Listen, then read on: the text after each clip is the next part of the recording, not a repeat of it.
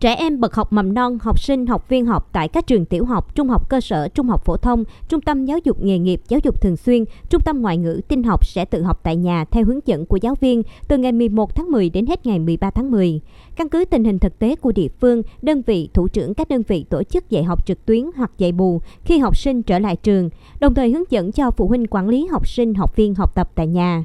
Theo Đài khí tượng thủy văn thành phố Cần Thơ, sáng ngày 10 tháng 10, mực nước cao nhất trạm Cần Thơ trên sông Hậu là 2,21 m. Mực nước dâng cao tràn theo các kênh rạch, gây ngập nhiều khu vực ở quận Ninh Kiều, Bình Thủy, Ô Môn, Cái Răng. Phụ huynh đưa con đi học ở các tuyến đường lớn như Ngô Quyền, Lý Tự Trọng, Nguyễn Văn Cừ, Đề Thám rất vất vả. Nhiều trường hợp xe tắt máy phải nhờ đến sự hỗ trợ của lực lượng chức năng.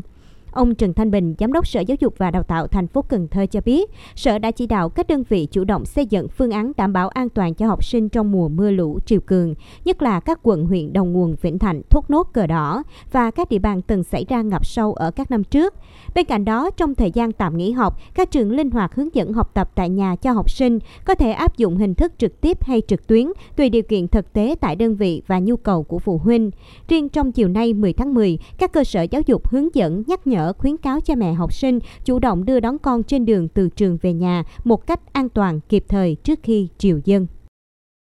Còn đối với là phòng giáo dục và các cái địa phương, trong nhà trường là phải có cái ban giám hiệu, phân công cán bộ phụ trách, đảm bảo cái thông tin, cái thông suốt sở cũng có cái yêu cầu đối với các cái cơ sở là giáo dục là chủ động trong cái phương án là bốn tại chỗ liên quan đến phòng tránh cái cái chiều cường rồi nhân dân rồi cái tăng cường cái công tác kiểm tra, sở kiểm tra, rồi các cái cơ sở giáo dục, rồi phòng giáo dục kiểm tra liên quan đến cơ sở vật chất chất thiết bị làm sao đảm bảo an toàn